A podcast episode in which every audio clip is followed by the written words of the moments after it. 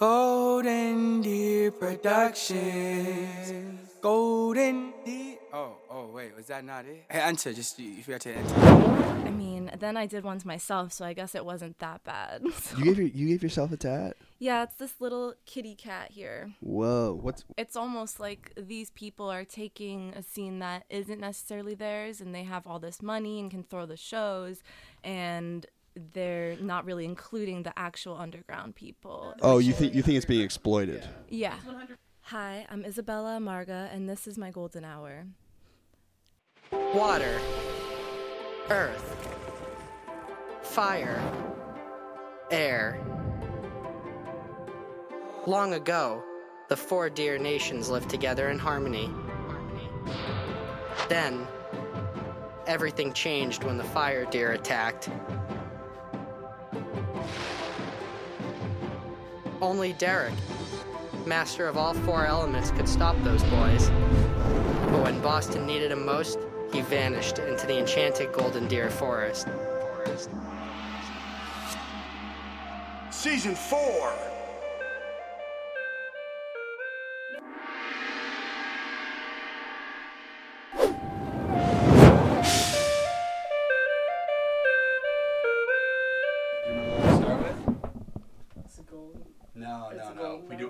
Do one of these.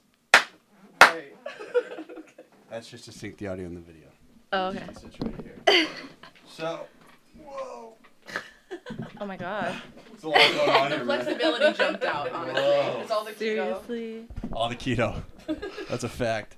So listen, I want everybody in the room before we start to come up, say hi, introduce yourselves. Juan, let's start with you. Me? Why me? Just come away and say I'm hey. irrelevant.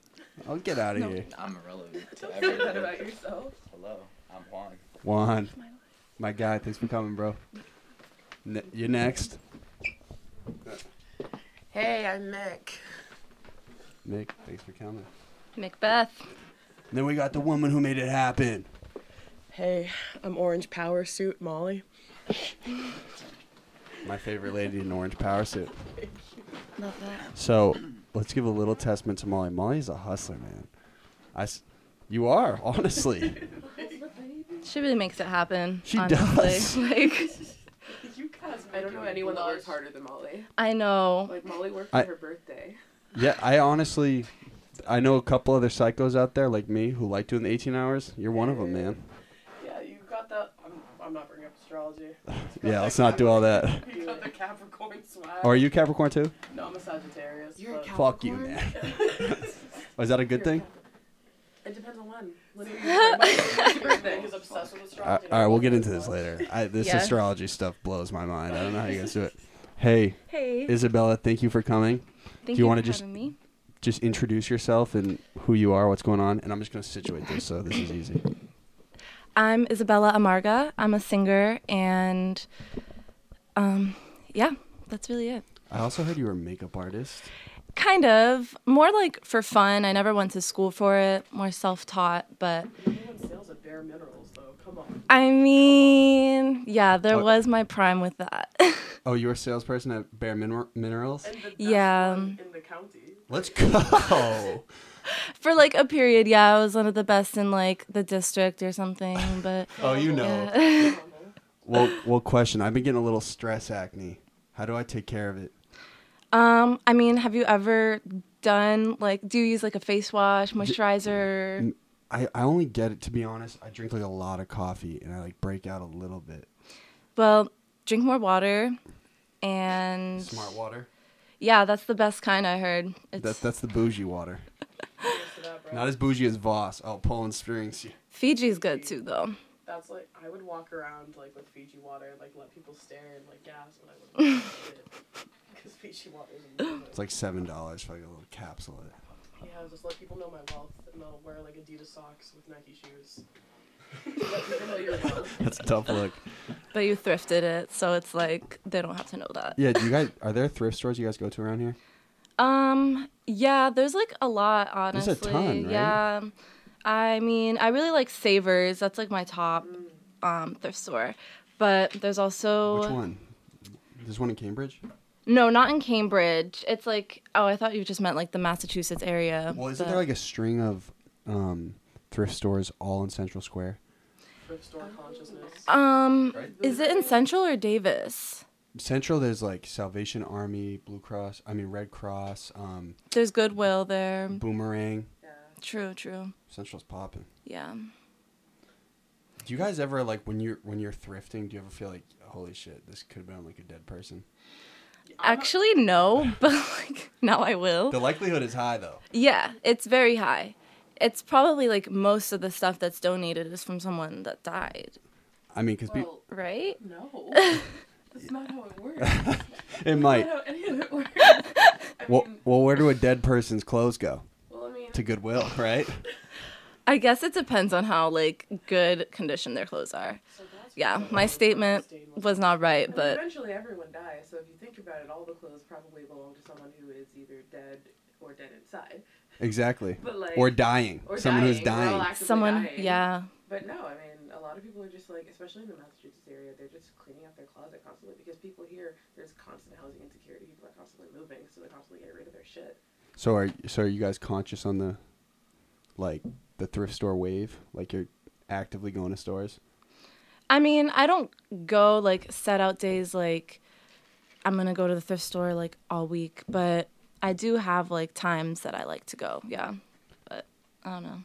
So how how do you dictate what's like an okay piece to grab and what's not? In terms of like the way it looks, if it's like too dirty or like too like has too many holes in it. Yeah, I mean, if someone something has holes in it, it could be a look. So with that, you have to like consider what you're gonna wear it with, and what kind of look you're just going for with that piece. So I kind of feel like if it if a thrift piece is too clean, then it's probably kind of suspect, yeah, right? If it's like really clean, you're like stores that that means someone wash it." definitely tried to wash this for some fucked up reason. oh true, there is that re- that to it, but longer. I did not. I did not think about that. me either. are places actually wash their clothes before they put them out. No one does that. Some places do that. Oh, oh, the store Like, does the it. store actually does it. Like they, Yeah. like they go through the donations and they pick the clothes they like and then they wash them before they put them on the sale floor. Well, have you guys been a you know Garment District? Yeah, they're overpriced though. Like It is. It's By the expensive. pound section Yeah. is like the best. I mean, Garment I've actually never done that. Kind of intimidates me, but Do what? the like pound for a dollar No, section. that shit is weird. it it's like a foam me. pit of clothes, yeah, right? No, it's like a ball pit but for clothing. I'm Yo, afraid, I- like a little rat with a cowboy hat's gonna pop out of one of them. No, dead ass, dead ass. Yeah. Be- and you see people like on their hands and knees in that place, just rifling through it. I don't like that. That shit makes me a little queasy. Yeah. Feel a little itchy when you walk in that place, huh? Honestly. You hear horror stories about people who work at Savers though. Like my friend worked there and found shit in her pocket. Well, not her pocket. Oh! that would be weird. it's like but shit in a coat. Yeah, like Well- literally shit in a winter coat. That Yeah, you guys gotta. There's gotta be some guidelines when you're walking into these places, man. that's not okay. So, so you seem very fashion forward. yeah, I have always loved fashion and expressing myself through fashion. Ever since I was probably like, I don't know, started to dress myself, I guess. I always express myself through what I wear. And that started when? I mean, I would probably say like nine, ten years old. I so you're started. making fashion statements like young. Yeah, I mean, back then my fashion was a little different. It started off with more of like, That was Newtown. Yeah, that was like when I was 11, I started being emo, like picking up that like alternative fashion. But before, I was more almost like a hippie, like trying to be, I don't know, because my sisters are more on like the boho style. So What is a boho style? I don't know. I just feel like if someone, if you see something and you're think thinking this could look like an outfit from the 70s, that's like a boho style mixed with Is, is boho B A U S H A U S? Is that what boho Is is? the band B- Baja? That's Oh, bohos. that's like an old goth Okay, band. All right, guys. Okay, I'm trying here. This is new for me. Boho is short for bohemian. Oh. So if you think of like that, like I don't know, kind of a rustic style is probably going to be more of a boho look.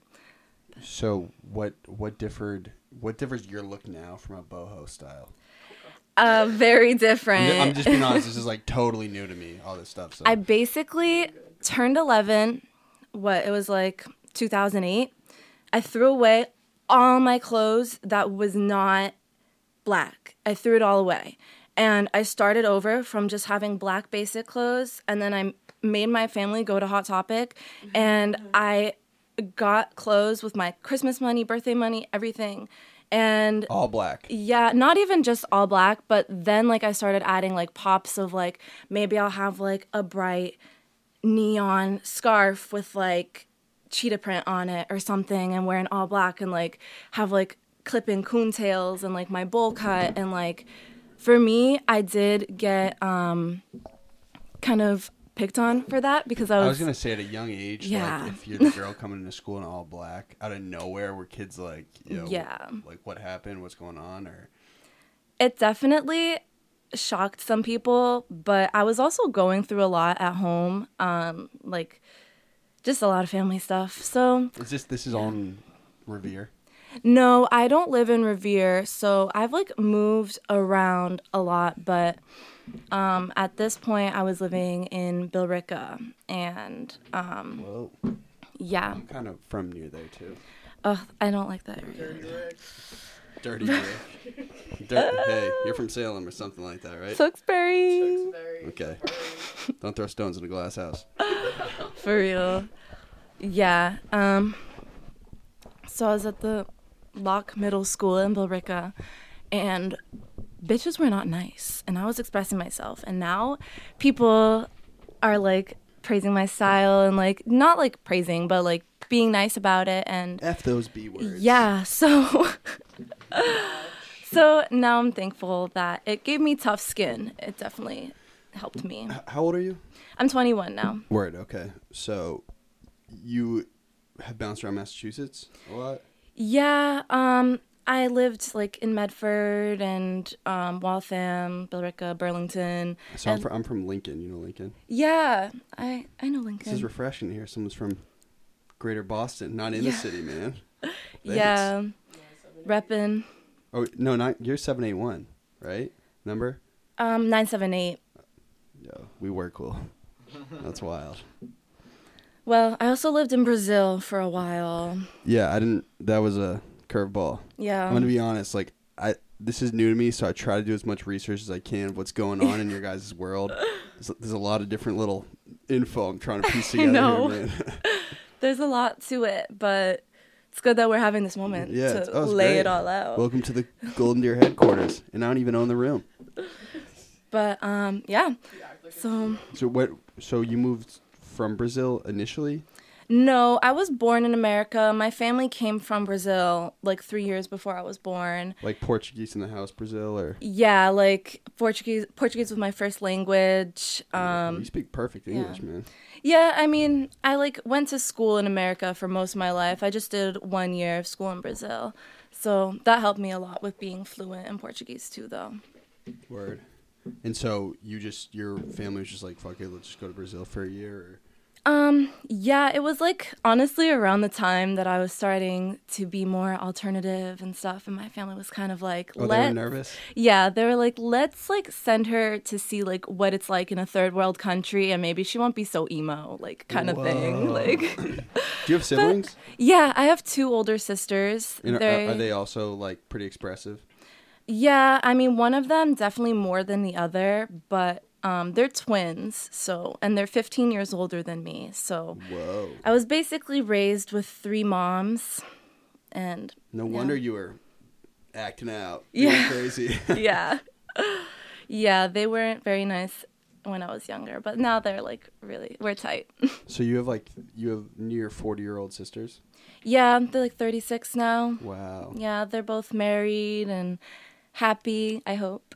And they both really support me with my music and stuff. So, So when you guys shot down to Brazil, you were all you all went, or was it like just you? they sent you solo. So my mom was with me for a little bit and we were living at my grandma's house and that's where I lived and then my mom like had to come back because she didn't have a citizenship at the time. So A Brazil uh, citizenship. no American citizenship. She she has a Brazilian citizenship. Me too. Like we all do, but when they first came here, they didn't have an American citizenship, so she couldn't be there too long on a visa, on the American visa because Okay, it would expire.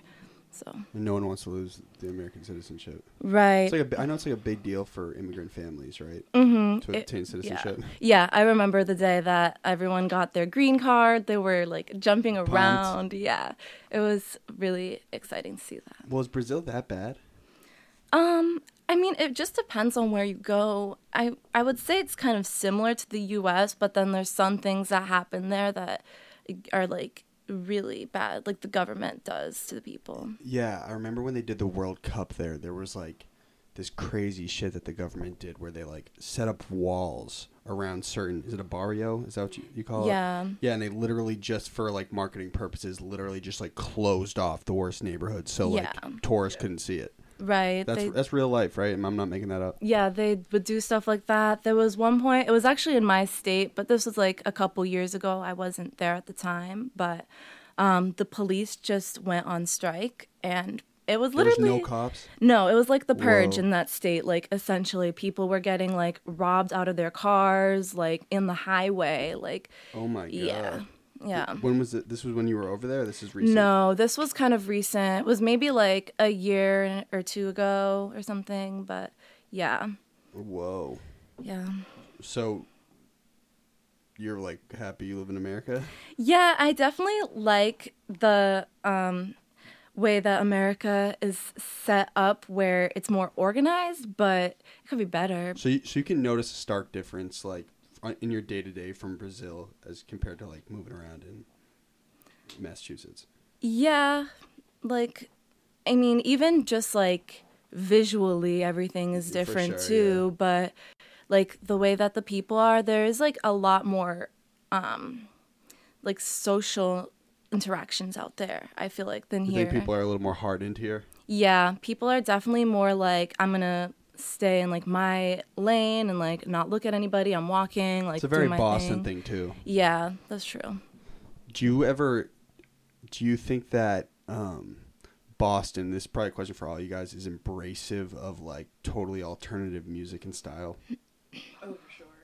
Y- Yeah. yes, I mean, to be honest, I don't know a ton about it, so Yeah, I mean the people that I know that like the alternative scene and music, they are really about it and like are really truly deeply into it. Sheer Queer Fest that you performed at. Yeah. what's it called? Sheer queer? Yeah, Sheer Queer Fest. Um, I got to perform at that, and everyone that was there, even they didn't know me, but just like being part of that scene, they're so, em- like they just embraced me and stuff. So, Is it a, is it like a, a rite of passage to like kind of get into the community to, to dye your hair? Because I notice it a lot. I mean, I'm, I'm like looking around. Everyone's got dyed hair. Try it, Connor. You gotta go pink. Just go pink. go Well, I got. I have rare, luscious red hair, man. Yeah, you do It'd be a travesty, but my hairline's going. So whoa. I mean, I don't know. I feel like we all just like to do that. I mean, I love it. I think it's awesome. Thanks. Do you guys all have tats too? yeah. Yeah. Where do you get your tats? BC Flash, Brian. Do your he- promo, Yeah, do your little yeah, plug. he is at Boston Street Tattoo in Lynn. Brian, he is like my favorite tattoo artist. I've I've only gone to him like in the past year and a half. So Give my girl Isabella a discount, Yeah. man. he, he does. Okay. How many do you have? A lot. Yeah, last time I counted, it was like 24, which Whoa. to me, that's not a lot because I know people that have like 45, 50, and I'm just like, I want to be like that. So does every tattoo has significance? At a certain point, are you just getting them to get them? 21's a ton. You guys all have like that many? I have no tattoos. No, I only have two. I might want my next one to be like my first like big one. Whoa. Smaller one. You talking about like a sleeve type thing? I'm talking like something really big on like either my back or my stomach. Whoa. Oh, I get Yeah. it volley backwards on my forehead, so when I look in the mirror, it says it like like last week. Not good for business. Definitely not good for business. so, wait, so when did you get your first tat? Um, well, it was a stick and poke, and I was 14. Whoa. Yeah. What's a stick and poke? Elaborate. It's like the worst thing ever, and no one should ever do it at home or anywhere. But I mean, unless it's like a sanitary person doing it. But like, it's it's not good if you're like a teenager. It's it's a homemade tattoo with like a needle and ink and Is that string. when you like superheat the pen? I mean, no, you don't want to do it with a pen. So what happened? You just had some like girl or guy come over us and just stab me, man. well, yeah, at first I did. I had my Oh. friend um, Liam. He came to my house and Shout out to Liam. Yeah, he tattooed a little flower on my hip, and then after that, I did some on Right on the bone. Yeah, I don't know why oh, you because went crazy the first one. yeah, I was just like, honestly, fuck me up, fam. Like, let's just do it. Oh, and oh, then and it killed, right? yeah, it wasn't good, but I mean, then I did one to myself, so I guess it wasn't that bad. So- You gave, you gave yourself a tat? yeah, it's this little kitty cat here. Whoa. What's what are these two? These say IDK and IDC, and, and then this is a a heart key. Like Kingdom Hearts Yeah. key? Not a Kingdom Hearts key, the Keyblade. It's not that, but um, I guess it's the key to my heart. I don't know. That's fire. It kind of got fucked up though. It like I scratched You, my you finger. did all these yourself? No, no, these were from Brian. Shout out Brian. Yeah, shout out Brian. Brian, I might come to you, man. I want to get I want to get the deer outline, just a small one on the back of my trap. Do it. But I'm, I'm kind of afraid, like you know, people say once they get that first one, it's they it's like, yo, it actually doesn't hurt that bad. you, Yeah. have, you got some too? I have, yeah, I have my whole front done. Whoa, and color? legs, Yeah, Whoa, how, so how many total? I don't know. A lot. I have ink wise more than her, but I think she has more than me. More individual pieces.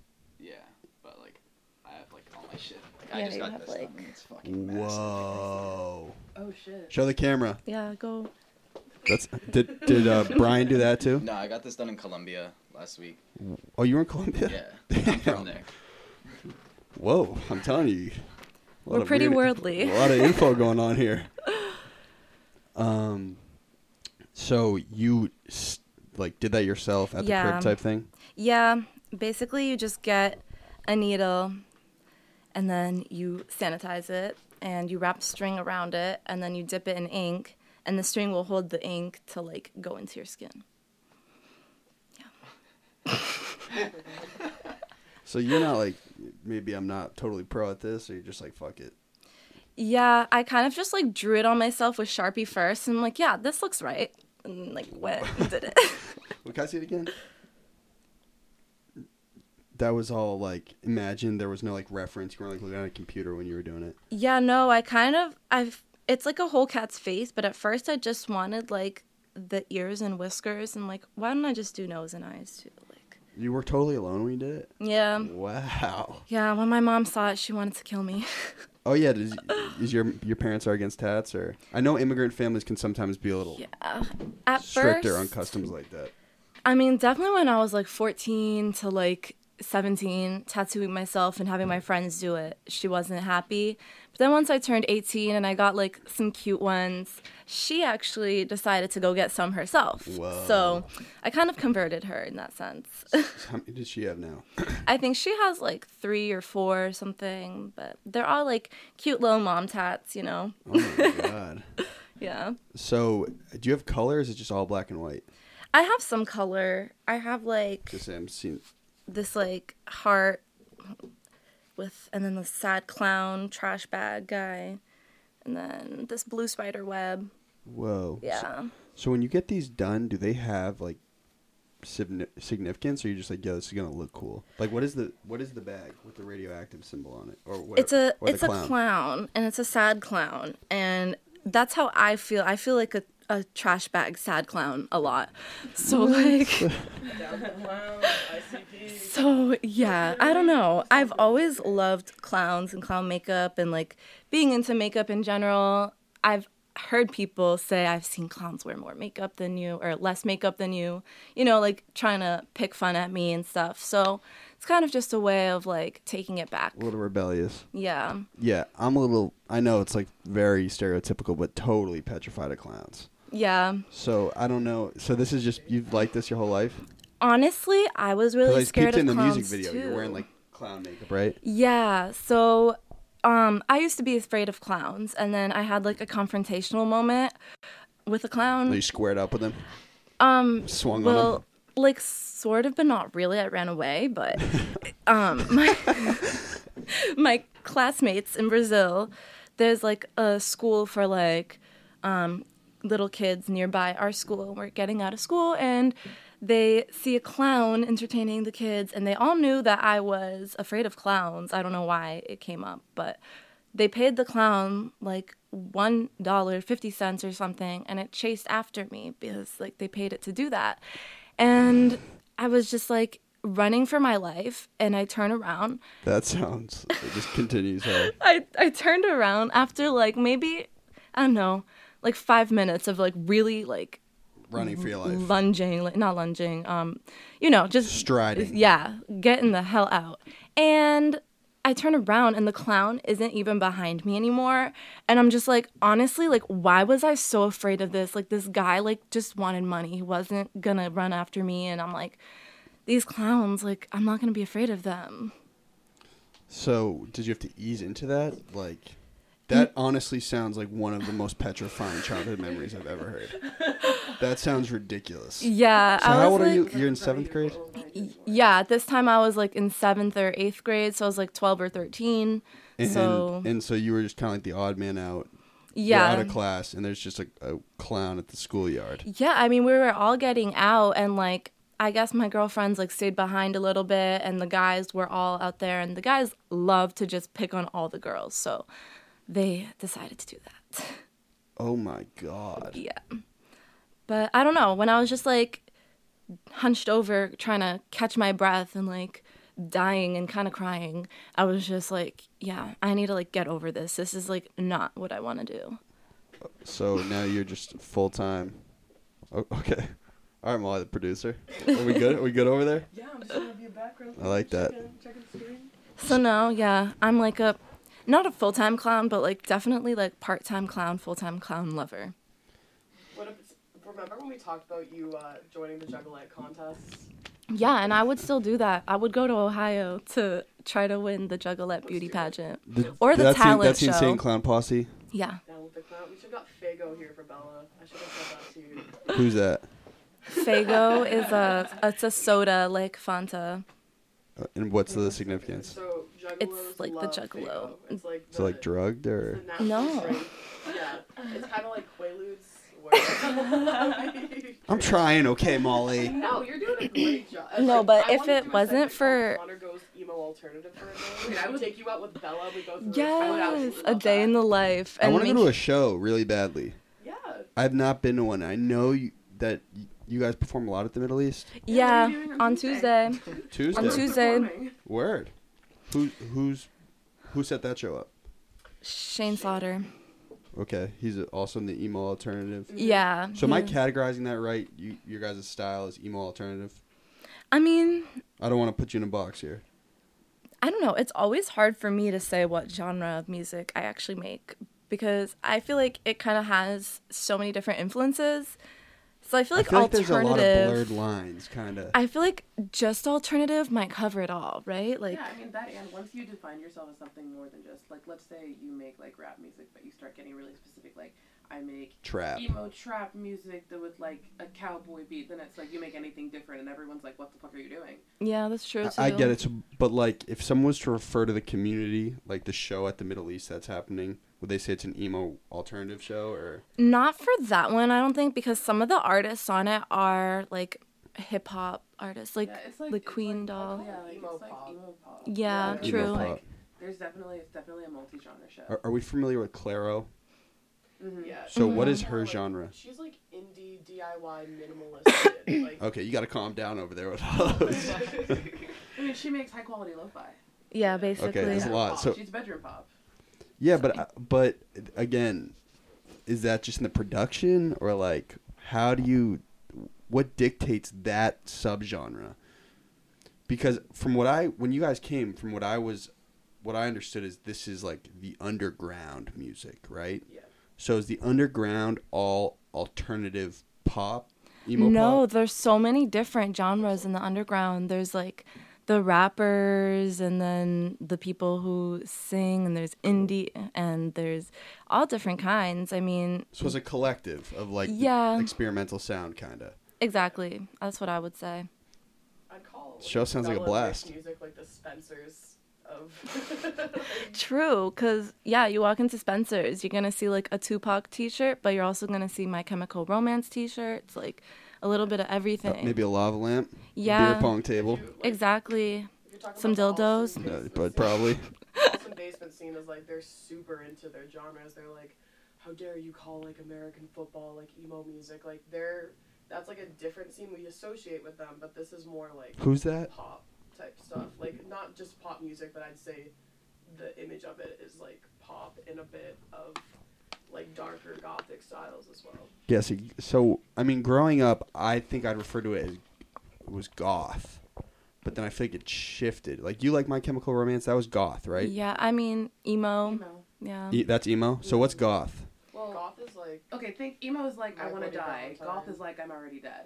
yeah, perfect, perfect. So who's emo and who's goth? Like name name a band for each. I feel like Disturbed is like goth. And then Is that screamo? I mean, they scream a little bit. It's like throaty singing almost, I would say. But um and then like Panic at the Disco is emo. oh, word. Okay. Yeah. You, are we familiar with Scapegoat? I don't know. Scapegoat. Slipknot. Slipknot, yeah. What are they? I feel like Slipknot's more like heavy metal kind of music. Yeah. They scream too. And so, uh, that shit's crazy, right? I was like, you know. The- So the guy who runs the studio, as you can tell, like he's trying to make this place look like a spaceship, and it's like half done. But that thing is triggered. Watch this. Open. Sick. Is that where you hide? Open the up. clowns? I thought Fuck! You're flame embarrassing me. was gonna jump out and start chasing Isabella. Oh my god. Uh, whoa. I'm gonna start getting paranoid. So have you seen it? You know it the movie? I actually just bought the book yesterday. It's a Stephen King. hmm I want to read that. I would I would watch the first movie over the remake. That is honestly like I know it sounds very stereotypical, but it is like one of the most disturbing movies ever. It's yeah, it's really messed up. I mean, I watched that at a, at a young age too, so that's definitely part of the reason why I had a young clown fear at the beginning. But now I just Now you just watch and smile. no, I don't smile, but I'm just like I like, really beep, beep, Georgie. I love the aesthetics and stuff. So He's a he's a wild man, Stephen King. yeah, he's crazy. Bella's album cover has a really cool, like for confinement, has a really Yeah. cool. I actually took it in Lincoln. Oh, You know I, what I'm I meant to talk to you about Yeah. that. So I like went through your gram. That you know that spot is like totally a novelty. Yeah, I didn't know about it until recently. I grew up in Lincoln, but what we're referring to is it's this um fucked up, scary ring of uh, I love it. of play wooden horses, and it's like a. It seems nearly satanic, doesn't it? yeah, And it's just in the middle of this, like right next to this farm in this field, yeah. It like and it's did- accumulated over time. I looked it up too, and it like showed up randomly in 2006 or something, and no one knows where it came from.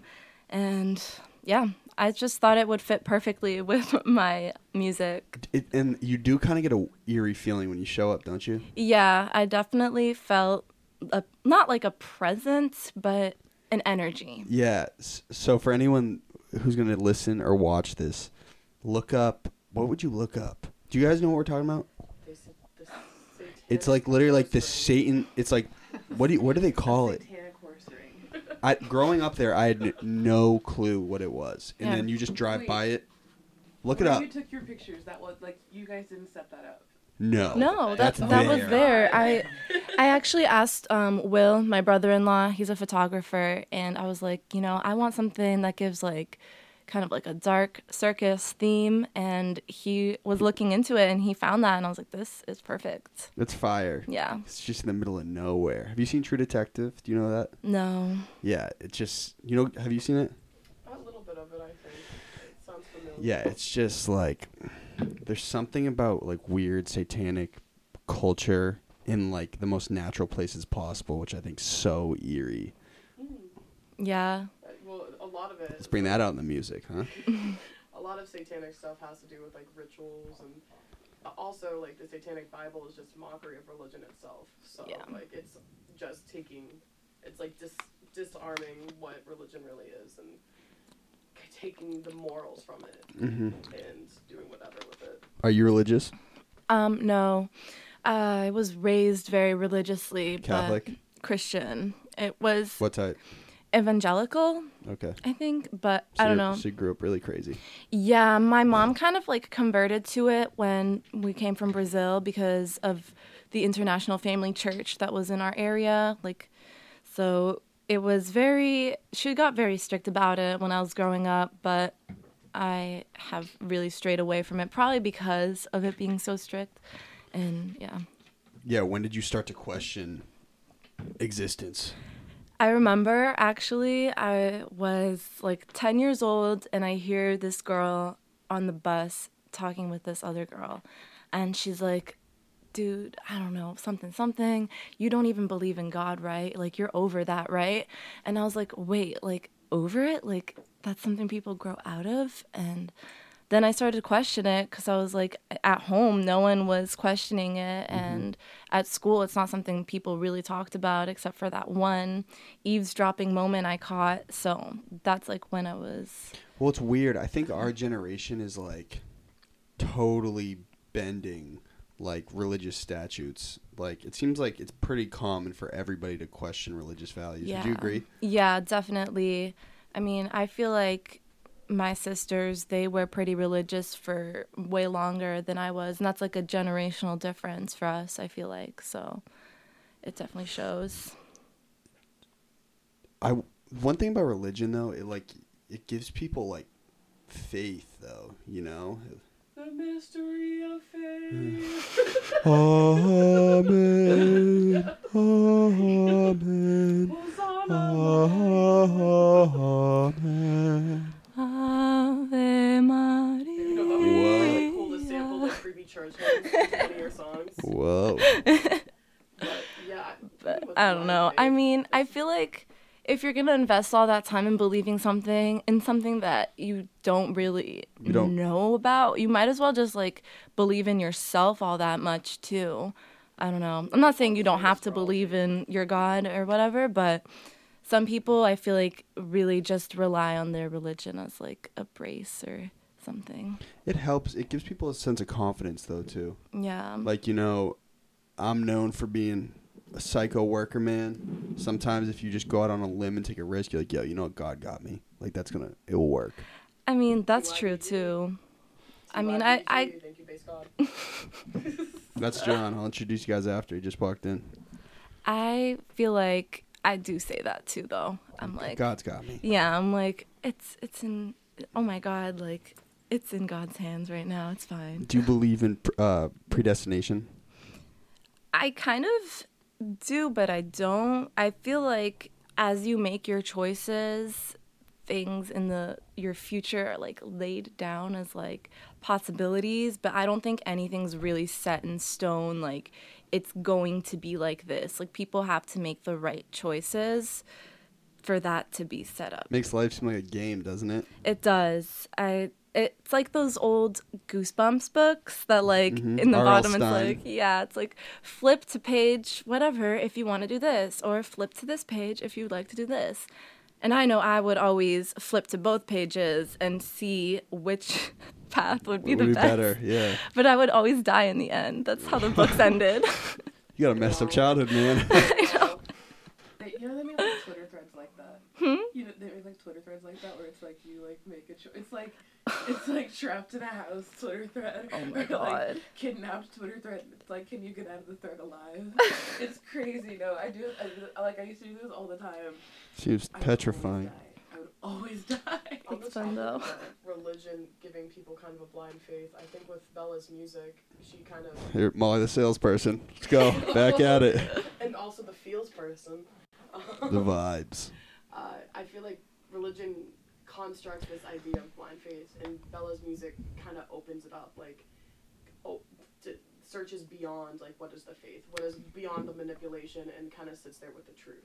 Yeah. and you can tell the essence of religion that like she. I feel like my well. song Sociopath talks about that a lot. Yeah, so let's we'll shift into the music just a little bit here. Um, but I do want to get back to predestination because it's interesting. But yeah, like I was, you have, like it seems like you got dense lyrics, Yeah. and so I I think I wrote a couple down. I want you to just kind of elaborate on what they mean Yeah, definitely. because there's, it seems like there's a lot of innuendo and symbolism going on. Good podcast guy. Like I every time know. you really research and you. Well, I want to make sure we got stuff to talk about. You Well, know, I've been on some podcasts where they've been like, so like, walking down the street today, and guess what I saw today? But when I looked at, anyways, this has been good. Bye guys. True. that's fire. Uh, where was it? Let me find it. A mystery of faith. Oh, Went to Catholic school for two years. Oh, the only prayer I remember is um the prayer before lunch because I was I was a hungry girl, very hungry. Um, so it goes, "Blessed O Lord, for these I gifts which you're about to receive through my bounty, bounty through Christ our Lord. Amen. Yeah. All I had was I God is good, do God is great. Thank you for our food, amen. Okay, I got it. You ready? yes, yes, yes. So, you said on the song, "Waste my time." You said, "Would it be a shame if everything was in vain?" And then you said, "Trees seem fruitless. I can't get through this." Am I right in depicting that? Um, the trees part. But that's the right lyrics, right? Yeah. Okay. Every tree we try to prune seems so fruitless. Is that part? And then I can't get through this. So I mean, I have a hard time with like relationships. So sometimes it feels like I'm wasting their time or they're wasting mine because I can be so crazy and I don't know. So it was kind of just like about that, but also thinking about the fun of like wanting to discover if you can make this dead tree come back to life. Is, is there a little Adam and Eve tie in there? I mean, I guess in a way, but not like Okay, necessarily. that wasn't the intention. no. I got another one Yes. on no on nowhere nowhere. Yeah. You say nowhere to go. I'm out crawling in the night. I hope you find me. So I'm hoping that's not about the clown we referenced No. earlier, because No. that would be fucked up. That song, I actually wrote it around the time where I was going to um, the Middle East a lot, and like 2017. no, um, I released that song in 2018. Okay. Yeah, so that was like around that time, maybe like I don't know, five months back or something like that. And I was going out to the Middle East a lot and like seeing my friends, and I was just feeling like someone or something was missing, and I'm like drunk, not necessarily crawling, but you know, in the night and enjoying the It nightlife. just it sounds a little paranoid. Do you feel like paranoid a lot? Yeah, but maybe that just came through like subconsciously. I don't know, but I do get like paranoid a lot. I'm always questioning people's intentions and wondering. Yeah, I think that's tough though. Like, do you you have trouble trusting people? You think Yeah. that sucks though, doesn't it? I felt like that a while for a long time too, but it's like fuck, life is like way less enjoyable. I know. Yeah. I mean, as long as you find like a small group of people that you actually can trust or at least trust with certain things, like you can know to like just show that to them and How would you gauge that if you're like meeting someone new, if you can trust them or not? Um your social security number. We will never do that. No, I mean, that's the hard thing. When you do meet someone new, you don't know, and you have to spend a lot of time with them. And then when you spend a lot of time with them, you discover if it works or not. And But you gotta can take risks them. though with people, yeah. don't you? Don't you think so? Yeah, I mean, I honestly, I, even though I have trust issues, I kind of do go into things thinking trust people until they give me a reason not to. So it's not like I'm giving them my all right away, but with little by little, I can see like if they're gonna give me a reason to not trust them. One thing that I kind of see that being an issue is like, I'm assuming you want to grow music as much as you can, right? Yeah. And you know, like I feel like in music business and industry, like you have to go out on a whim and try shit. So it's like weird. It's like you kind of have to blindly trust people at a certain point, don't you have, think? You have to be the idea of authentic, and I don't really think. I, I always say this. I really don't think authentic is a thing. I think that's something you call a car, but you have to sell yourself like a car and also make it personable right away. So people like there always is going to be this hint of fakeness within the music industry, but But you, it, you have to show you have to show love and also be real and professional about it too. And you feel that way too? Like, Yeah. I mean, you you have to exasperate yourself a little bit as a performer. Right. But how, like, you want to grow your career? How do you judge? Like, you kind of have to step out on a whim, don't you? I do, but I mean, it's worth it. And like when you get a gut feeling about something being wrong, like obviously don't go for it right away. But I don't know. Some things do end up working out if you trust people. So it's something I have to do. Mm-hmm. I know it's weird though. Yeah. you can't live without trust. Yeah. Yeah, it's a fine line, testing stuff Yeah. like that. And it's not like trusting the wrong people. As long as you're not, you know, as long as you're playing smart, you're not gonna be super set back unless, you know, you really just weren't thinking at all. So, I think there's a difference between boundaries and trust too. I feel like you have to set up some boundaries for people until you get to trust them. Because Yeah. like in the industry, it's always like trust no hoe, trust no one, like be on your own. And then a lot of the time, like sometimes that does work out for people, but if you get to like trust the people you're working with, there's more sense of vulnerability, and that equals more work. more- Yeah, I also think though, like, I think what's important and who does all your your sonics? Like, you Um, got a guy for that? yeah, I mean, I've had like a few different people do um, my production and stuff, but as of lately, it's been Joey, and he's my main engineer. So he. Okay, and he does the beats too. No, the beats come from like I saw an LDG beat. Didn't you do one with LDG? yeah that's that, wild. that was waste my time um but yeah i like met him a while ago and we He's just a dope producer. yeah But he's like mostly rap, which I was like, oh, that's mad interesting. Yeah, because he saw my song Stay, which has like a funky vibe to it too. And he's like, Oh, I have this beat. It's perfect for you. Like, it's just like that type of style. And that's what I like about Waste My Time. It has that fun, funky beat to it. But yeah, some of my beats though, like on my album, all the beats, um, they're originally my compositions on piano, and then my friend Left Hand Luck, he made the beats to go with my arrangements and The stuff. drum patterns.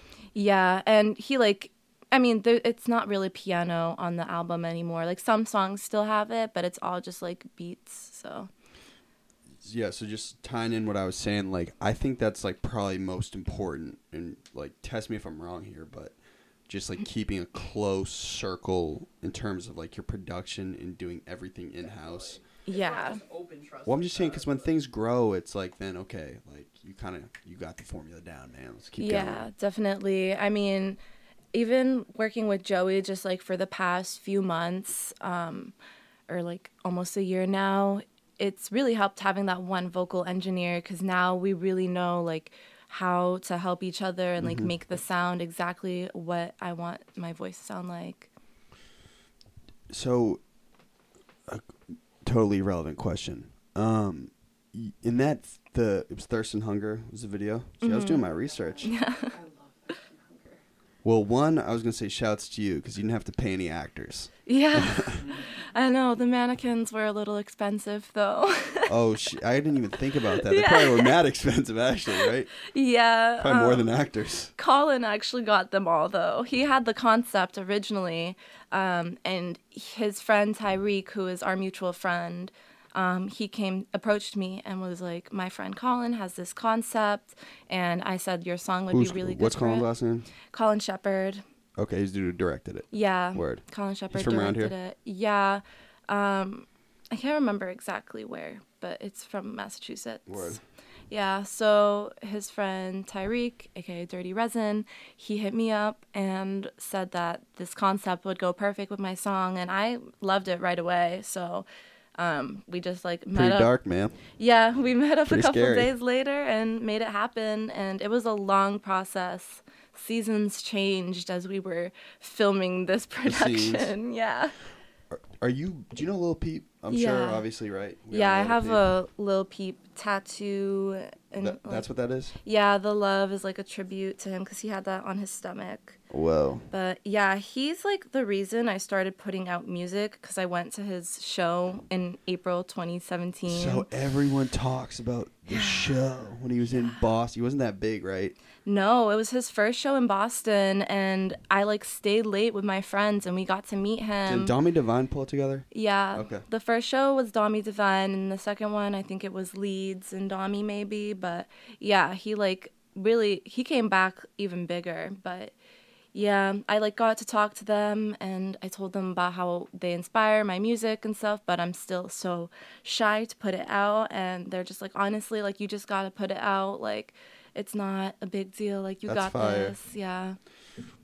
Was rest in peace. Was he like on the skids then when you had met him? I mean, I don't really know. I probably like a wild like two years, man. Yeah, He just start like groove mad fast, you know. Yeah, definitely. I really th- I. I kind of think I start. That's when like some of this underground mm. stuff kind of started to get like mainstream attention. It was probably with him, right? Yeah, I mean, with him and then with like Lil Uzi Vert, who also came from SoundCloud, and like Playboi Carti. I feel like they. Yeah, but that was Ghost rap. That was rap though. I mean, I kind of mean like alternative music. You know, his sound yeah, was different. That's true. He was more of a singer than a rapper. I I'm feel a beamer like. boy. I fucking love that song. Yeah, just like sang like Blink 182 kind of. Exactly. what? Wicca Phase came from Tiger's Jaw. Yeah. Jaw was a big like that. That's an emo band. That is definitely an emo band. Tiger Beat, the magazine. I love Tiger. Band. I used to have my Oh my Gerard God. Way and Zac Efron posters. on Are you Team Cola. Edward or Team Jacob? Ugh. Team Jacob. Why, you- why you're Team Edward? I don't know. I feel You- like did you like those books growing up? Uh, at the time when they were popular, Oh, you loved it, yeah. yeah. I mean, my name, everyone, it's Isabella. Isabella, Everyone true. calls me Bella. So I was just like, I feel like I just have to like To this. put you on the spot, can you do your best Bella impersonation? Okay. When. it's so bad. when Edward asks her, like, if she likes the weather, and then she's like, the weather. Ah, dude, exactly it. she was so awkward. She, she was frustrating sometimes. Twilight. Like, Yeah. I My mom loved Twilight and took me to the movie. I just don't understand how anyone in their right mind could voluntarily be Team Jacob when he was literally the most selfish character the entire time. I just think he's hotter than. Makes over here since she hates thinking of Jacob. What's his face? Taylor Lautner's just hotter than. Um, I fucked with Team J. I like the movies. I never read the books. The movies are smacking though. I mean, But she was always pissed, man. Every movie. She was just perpetually stressed out. She was going through mm-hmm. it. she's a Like, shaky mouse. But I She was getting wouldn't so you much be- attention, man. Like, come Would you be on. stressed out if you were like a raging lesbian who had to pretend to be attracted to two men. And one's a werewolf and the other one's a vampire. and the vampire's like seven million years old. And the vampire like just like watches you sleep. And he's a fucking is, like, psycho. super selfish and like wants you to give up your whole life for him. Like, Bella. Yeah, we're very gay. very gay people. true. That's a part of the music scene we're into. It's all like. Yeah, explain that. So, is is there a big LGBT tie-in with the underground? Yes. Here, I'm Yeah. gonna, I might want to cut this up as a clip because it's interesting. I feel like the underground exists because of the LGBT and um, the people of color who have started it. And then In Boston specifically. I mean everywhere. Yeah, I feel like just in like its origins, but in here in Boston specifically, I don't feel like we have the representation we deserve, but there is still a big community. Representation. What do you mean? I just feel like more there needs to be more um, events and more Exposure. inclusion and exposure. Yeah, because a lot of the underground shows that are like specifically rap shows, to be honest, they're more of like a white male centered area and So you mean peop- shows specifically? Yeah and I don't know. I feel like people in general, yeah, they're Well, doesn't wouldn't that take away from the underground if there's like too much attention? Well, we're in the underground anyways because we we're not mainstream. The people that are taking these opportunities advantage are the mainstream. That's the real difference. It's not like underground is not like a kind of a gatekeeping thing. It's Yeah, like, but isn't the goal to keep it like tight knit and intimate? Yeah, so it's almost like these people are taking a scene that isn't necessarily theirs and they have all this money and can throw the shows and they're not really including the actual underground people. Oh, you think you think it's being exploited? Yeah. Yeah. It's one hundred percent being exploited. They're calling it underground, and the whole the whole point of like, Who's this, just promoters? and Counterculture. I mean, yeah, it's not Yeah. just promoters. It's also I mean it's it's promoters, but it's it's people. It's even fans and fans. people Like, that like the I mean, music. it makes sense because like you see something that you want like that you think is cool, you want to emulate it, you want to imitate it, but there are things that it's just like sometimes this is not for you.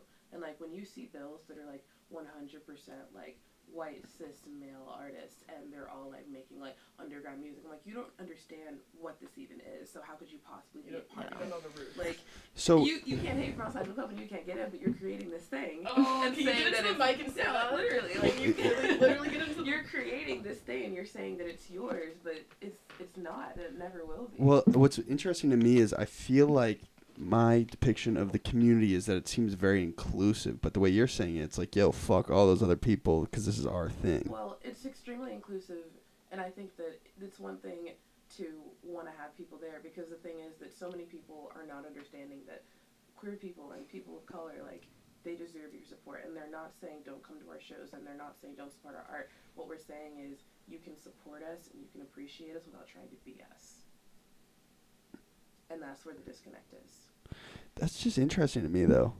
I like. So, do you feel like you're building a barrier by? I'm just playing devil's I mean, advocate there's here. A, there's a definite, there's a definite. People are, are gonna see it and say, oh, like maybe this is gatekeeping, or maybe this is a barrier, or maybe you're ostracizing people. And I'm like, look, like, I'm not here to pander. I'm not here to, you know, bring a bunch of people into this thing. But like, I'm here to bring people in who don't have a voice. And if Yeah. that means that You feel that way too? voices Yeah, it's bothered by the fact definitely- that the people who don't like speak, you know. Yeah, go ahead. Yeah. No, I, I'm just agreeing with Mick. It's definitely for the people who don't have a voice that dev- deserve that like first place inclusion, and then you know the other people who they do have more of a voice or um, like status or whatever it is that they may have, they can enjoy it, but they don't really deserve to be part of it because they don't really know what it means or why it started. So you you the ultimate goal would be to get this community exposure, correct? Yeah. But I But mean, but only the community and no one can. I'm just wondering. I'd No, I'd not- just having a respectful foundation of where the community is coming It's like from. understanding Yeah. that what it's rooted in. That's the problem. It's like not if you don't understand what something is rooted in, and you're trying to emulate it, then you're just making a mockery. So what I'm saying, so let's say like I, so I threw a big show at the Middle East, right? Sold it out. Don't tell anyone. Downstairs. Whoa. And I want to throw a show for your subgroup, right? Underground in Boston. yeah. Am I like being a culture vulture by doing that, or am I supporting? I mean, are, Well, you, it- know, like are you paying your Of artists? course Like, we pay the artists. or they wanna- Yeah. I give you the most money you ever had at a show. I Yeah, I mean, it depends on a lot of different factors. Someone who, like you, who isn't part of the scene, if you throw a show and you actually put on like people like us, me and Mick, and the people that are actually here for the underground and, and not exploiting it, um, I feel like that would be fine. I, yeah, I, it's just, just I feel like there's Let's throw a just show, man. Let's do like it. four main things like Let's pay do your it. artists, don't be homophobic, racist, or transphobic. yeah, I mean, or predators. Yeah, like, just, imagine- just like simple moral things that like Wait. anyone can do that So I didn't hear all of that. You said the guidelines are don't be homophobic, transphobic, or racist. and xenophobic and probably just Not not being rude. What is xenophobic? What's it, the Like- fear of? like fear of like immigrants or like foreigners. Or Okay. People that aren't like American. but within the rap scene that's already known like i don't want to like i don't also just want to seem like a super like liberalized figure too because in the rap scene it's like you you get the money like you are working from nothing to get there and a lot of people don't put in That's why I like it. It's in- entrepreneurial. in with like morals but like it's just more for like we're talking about like more queer and non-binary girls who are have a different way of hustling it's just a little it's like we will still work with like men and everything it's just not like you don't have to it's just understanding it's not reaching a like it's not reaching a standard it's understanding and being respectful of someone's sexual identity background and understanding if they want to be open about it. And it doesn't mean that you necessarily have to like flaunt it yourself it's just being accepting of it. Because it's like sometimes places aren't like that and obviously like in the like rap scene people don't care. They don't but like So- you, just we're trying to make a voice in a way that is inclusive not overbearing but at the same time accepting So what do you see as like the ultimate goal of this of the community, the underground community? So one, we, we just touched on a bunch here. I just want to make sure I can clarify for everyone that's listening in case they didn't pick it up on the mic. You guys are saying there's a little bit of frustration because some people want to hack into this community and exploit it, Yeah. and they do that through throwing shows and not paying the artists and Pretty just much. realizing that there's a There's no tension money. on this community. if there's no money that's exploitation Yeah. Okay. Not always though, too. not not always but like dep- if it's like a headlining show and it's like Well, I'm saying it'd be a lot different if I just had you come up here and like I didn't do any research. You know what I'm saying? And then you just came up here. yeah you're not you're not exploiting anyone right I I know, but what I'm saying is you can exploit without without bills. But we're saying that the community, the underground community, wants exposure And But- recognition. and recognition, and that you guys don't feel like you're getting it. yeah, I feel like people kind of. This for it, so they trend ride that's like you see like a sad boy collective get a hundred thousand views in two days just because there's people that like that image and like who am i to say the music is good or bad or whatever but we can just see a bunch of people with the same image in comparison to someone who is like an lgbtq like not getting the same recognition because it's not as comfortable for that person Yeah, I just feel like there are a lot of talented queer artists of color that get overlooked. And what we really want as a scene is to just uplift each other and make sure that we're all getting our art recognized and accepting being accepted by others. one thing is it has to be good though, right? Yeah. Okay. But I mean, if all these people that are are infiltrating the underground and exploiting and they suck, but they just have a lot of money and status and the ability to really push everything forward, that's Kind of takes away from the authenticity. yeah, and that's the kind of thing that we don't want like happening and people So this is like common in the the scene. Yeah, I mean there is a lot of people who in like in the past year and a half or 2 years have just ridden the underground wave and they're like, "Oh yeah, I'm I'm just, I'm just making music now." Like I'm I don't know. I just mm-hmm. started making music and they're like just it's just not good and it's it's making a mockery of us almost. So ultimately though, we we all do when I say we, I just mean like you. but you want to like totally be able to pursue music as a full-time career making money, yeah. right? So how would you navigate that and like be able to bring in this attention cuz we all know like attention brings money without kind of distorting the intimacy of the scene? I mean, there is no real way to do that. It's tough, huh? there is always going to be the people who suck and try to make music like and try to exploit us and stuff it's always going to happen and as i grow i see people emulating me and trying to like do what i do and- Posers. i know but it's it happens It's flattery though. yeah, I mean, it's just something that like to a point we have to accept, but then once it um surpasses like boundaries and it's disrespectful, you know, you have to lay it down. And that's really all it's about. Like as long as you come with respect, like I don't care if you suck, like I mean, yeah, it's you probably aren't going to be that respectful if you do, but like yeah. Yeah, I feel you. So back to the LGBTQ community. I'm saying that right. I just before we start talking about this, I just want to know. I don't know. I don't want to say anything like offensive because I don't know like the right designations. We understand? Like I, I don't know. It's LGBTQ, correct? Yeah. Okay. So wh- where did the tie-in come initially? Like it was like a crossover between underground music and the LGBTQ community. Well, if you just think about it, they're just kind of like It's one and the same. I mean, if you think about think about okay, think about what's been societally like acceptable, like what the social norms are, and then Yeah. think about the fact that like the idea of creating like a counter to that, like a counterculture, it's always been, well, I'm not expect- accepted, so I'm going to make my own space, and queer people and people of color. We're not accepted, so we're gonna make our own space. So Word. it's not that there was ever a crossover; it's that it was always one and the same. Yeah. Word. So okay, and is it's that way in Boston too? I mean, it's that way. It's a Boston it's show, kind so I'm just trying to across- tie it yeah. It's like kind of like across the board, like that's kind of how it is. And so then it's like there's like an overlap now because there are like queer artists and there are artists of color and there are queer artists of color and they're like, let's do this together. Word. Yeah. Word. I like, get I it. mean, I met Isabella on Tinder. Like literally, Isabella was the first friend I made when I moved to Boston. True. We met on Tinder and like, Whoa, well, um, couple of swipes. Whoa.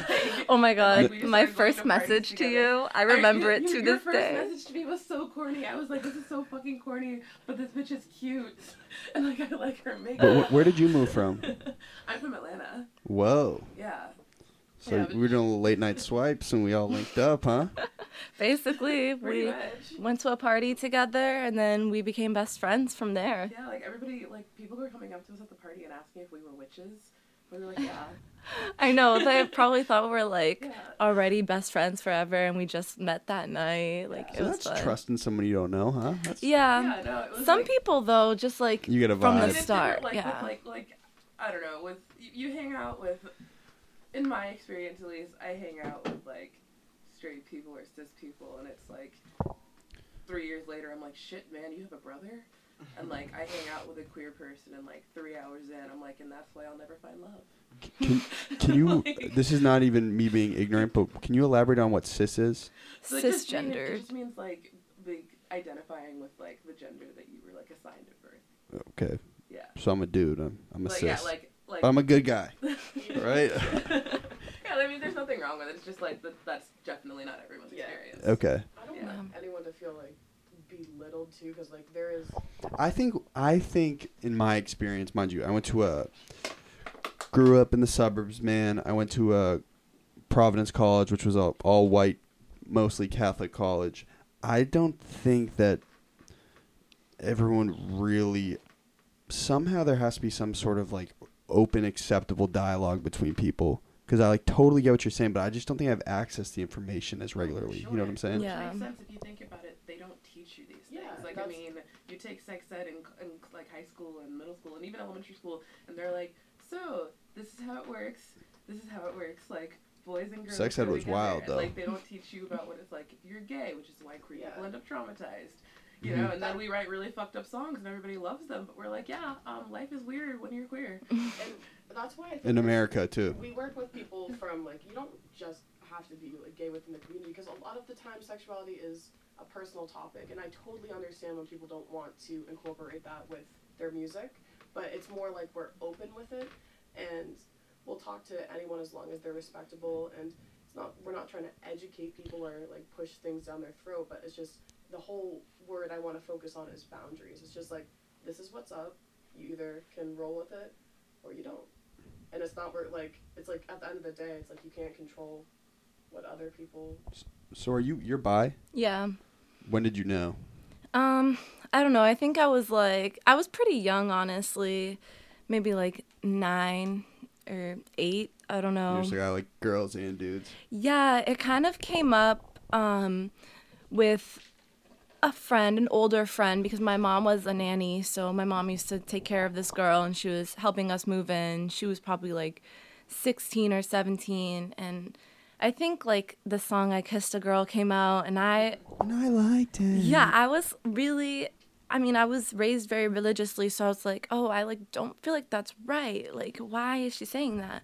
And then my friend Annie was just like, you know, it's okay if girls kiss girls and boys kiss boys, and if they like either or both. I'm just like, oh, well, I never really thought about that. And then I realized, I can understand why it'd be so tough for dudes. Also, like, I think gay dudes got it really tough, man. Yeah. yeah, Like, fuck. I know. Even like, you know, you're as a girl, it's somewhat, you know, I'm, and I don't want to generalize, but a, a little more glorified to be a lesbian. Well, no, I mean Yeah. that's the thing is it's like guys are expected to be like like they're they're, like Masculine. Like, you have to be masculine. Like, Testosterone. Like, you can't cry. You can't do like. You ever get sick of drinking water because clear is a gay color?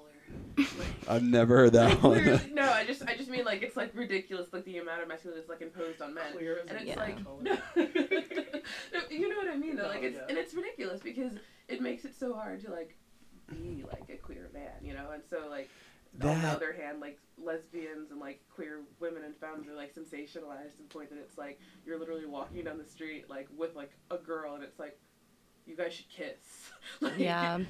I'm just out here. It's wild, huh? nice Coffee, man. yeah it's it sucks that like people have to do that and just not let others be like i don't know It's changing though. yeah that's for It's sure gradual.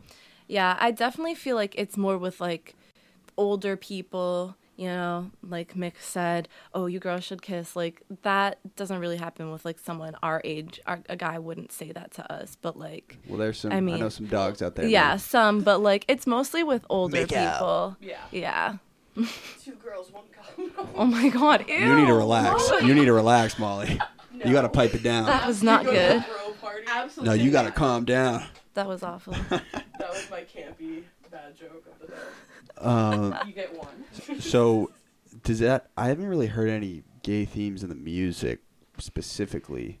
No. I didn't listen to every single song, but Yeah, I mean, there's not like a whole lot of. I don't feel like there's that many pronouns in my songs, I guess, but in the ones that there are, it is more like he. But also, I'm writing songs about like heartbreak and being let down, and it's usually guys that do that to me. Girls are nice to me, and they don't break my heart. so, So, do you, are you the? Do you date girls too? yeah, Okay, I've word. dated girls. Me too. Nice. we have that in common. Fire. um, here's a question: How did you get such a big IG following? Um, so it happened like two years ago. Um, it was actually with Juan here. We were at Boston Calling, and Word. my nails were all fucked up. And I was just like, fuck it, I'm gonna light my nail on fire and take a picture flipping off the camera. And You went viral. yeah, that shit went viral. Whoa! So- Can I see the video? It's not a video, it's a picture, but here, I'll pull it up. And then, yeah, from there, I barely had a thousand followers before I posted that picture. And then at the end of the day, I had 5,000. And I was just like, holy shit. And then, Just grew. yeah, like from there, it's like every post, like every few posts, I should say, got like a couple thousand followers. And I'm just like, wow. And I've been pushing my music through my posts. Oh, yeah, this is the picture. Yeah, It you was- look way different here than you. I know. So People roasted me for like how I did my makeup, Juan, so I you kind of took the pic? changed things. Yeah. It's on On Snapchat. Snapchat. Like, So, so question. so did did you start as it grew? Or did you start to become a little more expressive?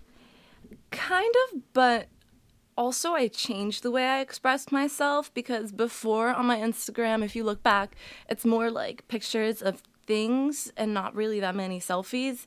And now it's all just my face. little style. Yeah, so I feel like I did change my feed to what people want to see, or at least what it seems like they want to see, because that's what gets more likes and stuff. I know, isn't so- it weird though? Like, Yeah. do you ever get caught in it? Like, I yeah, I stress about it sometimes, and like sometimes I'll just be like on my Insta for hours, like responding to hate and like to people that love me and to all different things. I'm just like, this is so much energy. Like I could take a nap. I know. I'm and I'm sure like as it will grow, it's just gonna become more and more demanding. Yeah. Mind you, like the GDPIG is probably just gonna hit a thousand followers. I know. I was checking that. I've, I've, I've, I'm not creeping on you. Been I've been, Been growing pretty fast, huh? Yeah. Pretty wild. We get this this get this will get more listens and views. It's big. We're biggest on Spotify, but um, it's just weird. Like you can get so caught up in it. Yeah. Does it, It- does it stress you out? It does. I mean, especially when some people can be so relentless and like They're mean. weird. They're just weirdos. I know, and I like I don't know, but at the same time I'm like, well if I keep responding, it's going to boost my reach cuz more people are going to see, my followers going to defend me, and then I'm just like, why am I so like a, wrapped it's like a game, isn't it? I know, it really is. And But it also it has a lot of benefits too. yeah, it, Like, do you get paid off Instagram yet? um not from Instagram themselves, but I do have a, a lot of like Promo brands and that shit like that, yeah. yeah. yeah, Like my favorite brands send me clothes and hair dye and That's all fire. that stuff and makeup. So shout, shout them out. The sponsors Um, a shout out. Lime Crime Cut that check. and Arctic Fox, Dolls Kill, Goodbye Bread, and Fashion Nova. Oh, you're on Fashion Nova. Yeah. What? Yeah, I got that Fashion Nova. Go. Motel Rocks. Oh my god, I'm, I'm gonna a forget Fashion some. Nova model. A lot of wigs too. There's a lot of- Oh yeah, trendy wigs, um, Eva hair. Gosh, I can't even remember all the names. I feel bad. What? Your contacts. Oh yeah, TTDeye, Oh, so it's cold For, Sour Apple. oh, so you're for real on the, the business. Let's go. Yeah. Okay, Isabella. Hell You get a yeah. lot for TTDeye. yeah. Okay. And I feel like I see you're on everyone's explore page too. Like, call me a hustler. Bella's a hustler. Like, it's, it's The IG hustle, man. But also like an artistic one because I feel like Bella's style isn't really seen on Instagram. Like, there's people kind of like similar, but like, I feel like Bella has her own pop of color. She mixes into things and really focuses on primary colors. and, Yeah. Um, I don't know. I just think it's like really art well done. I feel like how you present yourself is unique within your style too. Thank you. And Yeah. a lot of people, like I, I saw a girl. Molly heard you other cut. Molly heard you catching checks. that's, that's she's trying to be nice. I Yeah. feel like the money grub in the corner. That's what you make me. I love my artist. She's great. Get her up here. Blah blah blah. Well, me and Bella were really good friends before. Yeah, we've been friends for a long time now, since high school. So Word. yeah. Hey, so you are you full time on Instagram or do you still work at Bare Minerals? I don't work at Bare Minerals anymore. I do have two real life jobs, but Tell him. I don't wanna. Yeah. Gasp was a little upset when I told say like, yeah, you got a job, right? He was like, yeah, but I don't have to do it. I, I get it though too. You don't really want everyone on the internet knowing you. I you know, also uh, kind of conduct a normal day, right? I mean, like, I don't mind that they know. I mean, it's actually kind of nice if they do know that I'm a normal person, so maybe they won't be such assholes to me sometimes. But the hate. I know. I'm sure you get a lot of it. Honestly. yeah, Do you get any like creepy ass dudes in your DMs too? I get the craziest messages. Honestly, I could only imagine. people go to my DM requests just to lose their dignity. I swear to God, like they, I don't know what happens that I'll they. like I'll lick your forehead, eat your hair. Yeah, like someone has told me that my hair looks edible. and I'm just like, Whoa. don't eat it though. Cotton candy. like- Whoa. One of my favorite things you've ever posted on Instagram was the post you made when you were like, "Since everyone wants to clown me for my eyebrows, this is your one chance to like drop a comment about them." Yes. Like, What's wrong with the God. eyebrows? They've evolved. This is like their f- maybe final form. I don't know, but like, The tiger strikes. yeah. I used to. They, I don't know. I guess they were thicker, not so blended, not as clean. But it's like when you're practicing your makeup, it's not gonna be perfect. You don't see me commenting on other people's makeup now that I'm like better. And yeah, Do you ever um do you think like you I don't, I don't even want to call it persona on Instagram, but like your image on Instagram, do you ever think it, it, it will detract from the music or it will drive the music? I feel like You know what I'm saying? Yeah, I'm definitely at a point where people honestly don't know that I make music. And so I'm really trying to figure out how to combine the two. And me and Joey, my engineer, we do have some plans and ideas for that. But um, yeah, it definitely. I mean, It's weird because I know like you've been posting like selfies for so long. It's like you don't want to like come out of like left field like crazy, right? Yeah, but even like videos Yeah. that the little videos that I make for my songs, like singles and stuff, like those get like one of them's at almost a hundred thousand views on Insta, and I it's look at that. it's like promoting one of my songs, and I'm trying to do more stuff like that to incorporate my face with my voice, so people really see what it's all. I'm which video is it? I'm just gonna look at it. Um, it's Whoa. You gotta run, run, Oh. I didn't follow you from my personal. Here. this one. I have your Stay song stuck in my head right now. Oh, I listen to this song. Yeah, and it has like a good amount of views and stuff. Little and- blunt smoke, little wink. Yeah, so you've been switching the hair up like crazy, huh? Yeah. Here we got a little gray, we got a little purple. Whoa. Yeah, Arctic Fox sent me a bunch of colors, so I'm kind of just like trying a little bit of everything again. So, Have, have you landed on one you like yet? I mean, I kind of really do like what I have going on right now. I think it's nice. Yeah. I haven't seen that yet. The the two tone drip. Yeah, I mean, I've seen it before, but Juan's over here with the. Oh.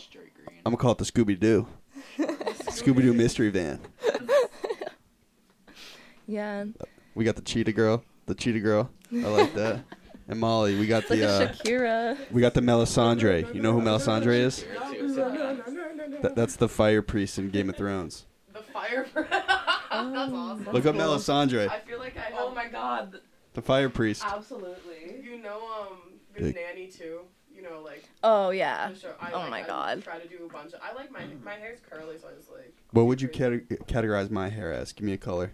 If you say red, you get knocked out. I don't know. I guess like a, a brown. Brown. I don't know. I How can't. dare you. Look at this lighting. First of all, Oh, true. it's hard to tell. There's a lot going on in this room. I have Yeah. a seizure. So you're part ginger. No, it's autumn. Autumn. Okay. Tell, Um, Art- tell Arctic Fox to cut that check. You have, to, you have to now say that into the microphone like a super like PTA mom. Auburn. Is that what we were looking for? I'm just a gimmick. I don't know. Uh, I had a bunch of questions. Oh, well, I, I didn't tie in the little peep. So that video kind of reminded me of the awful things video with the classroom.